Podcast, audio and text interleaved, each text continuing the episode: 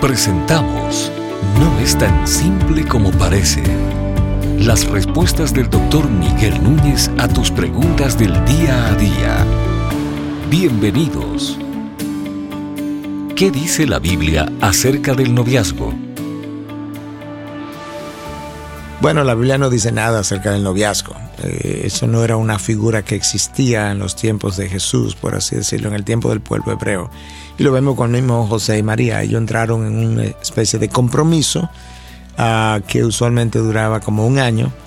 Durante ese tiempo de compromiso no había matrimonio, no había relaciones sexuales entre ellos, pero sí se consideraban virtualmente casados hasta el punto que si esa relación se deshacía, ellos tenían que considerar eso como un divorcio prácticamente. Había que darle carta de divorcio a esa persona que ya estaba comprometida contigo para el matrimonio.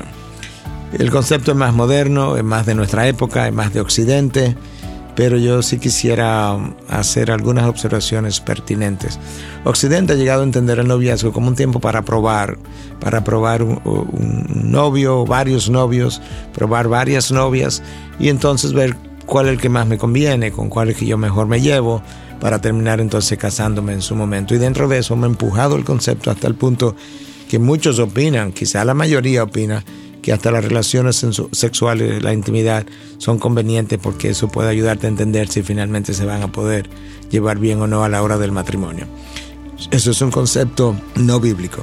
Nosotros entendemos el noviazgo como una relación seria y entendemos que las personas deben tener, el cristiano debe tener una novia, un novio, con la intencionalidad de poderse casar con esa sola persona y con ninguna otra.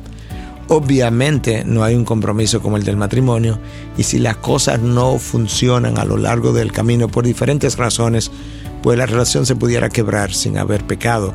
Pero la intencionalidad para entrar en esa relación debe ser una de matrimonio. Esa es la razón por la que nosotros entendemos que nadie debiera entrar idealmente en una relación de noviazgo hasta que no está listo prácticamente para casarse. ¿Por qué decimos eso? Porque si entro en una relación hoy de noviazgo y al mismo tiempo pienso yo estoy listo para casarme, quizá puedo tener un noviazgo de un año durante el cual nos seguimos conociendo, recibimos consejería bíblica, recibimos observaciones, corregimos las cosas que tenemos que corregir y al final del año quizás nos casamos. O quizás 2 años, como mucho. Nosotros entendemos que quizás menos de un año es poco tiempo para conocerse bien y que quizás más de 2 años es un poco peligroso, porque en la medida que el tiempo pasa, los límites se van cruzando, los límites se van cayendo. En la medida en que el tiempo pasa, nosotros vamos tomando cada vez más confianza y hemos ido quizá entrando a mayores niveles de toque físico que no debiera ser.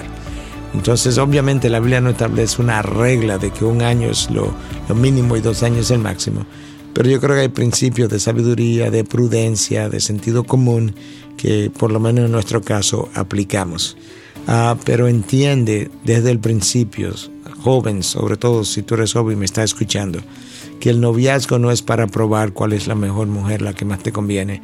El noviazgo es para conocer a la mujer que tú entiendes Dios te ha dado para que sea tu esposa en el día de mañana. Y por eso nosotros estamos completamente en contra del noviazgo en la adolescencia, por ejemplo, porque un adolescente no puede hacer la mejor elección para el día de mañana. Ahora, algunos me estarán escuchando y podrán decirme, pues yo comencé mi noviazgo en la adolescencia, tengo 20 años de casado, somos cristianos, nos llevamos muy bien, y yo estoy seguro que como tú habrá muchos otros. Pero hay una gran mayoría que no ocurrió así, donde en esa adolescencia, por falta de frenos, por falta de dominio propio, se dieron tantos excesos y en el día de mañana entonces esos excesos tienen un costo y tenemos consecuencias que pagar. Entonces ahí hay algunos principios. Comienza cuando tú estés listo para casarte, no haga tu noviazgo muy corto, no haga tu noviazgo muy largo, no entre en intimidad física que te vaya a llevar a la fornicación y trata de llevar un noviazgo bajo los mandamientos de Dios y que pueda ser distinguido por la santidad en las relaciones. Estas y otras preguntas llegan hasta ustedes gracias a la valiosa colaboración de nuestros amables oyentes. Si deseas compartir con nosotros tus consultas e inquietudes, visita nuestra página de internet integridadysabiduria.org. Gracias por tu gentil atención y será hasta la próxima.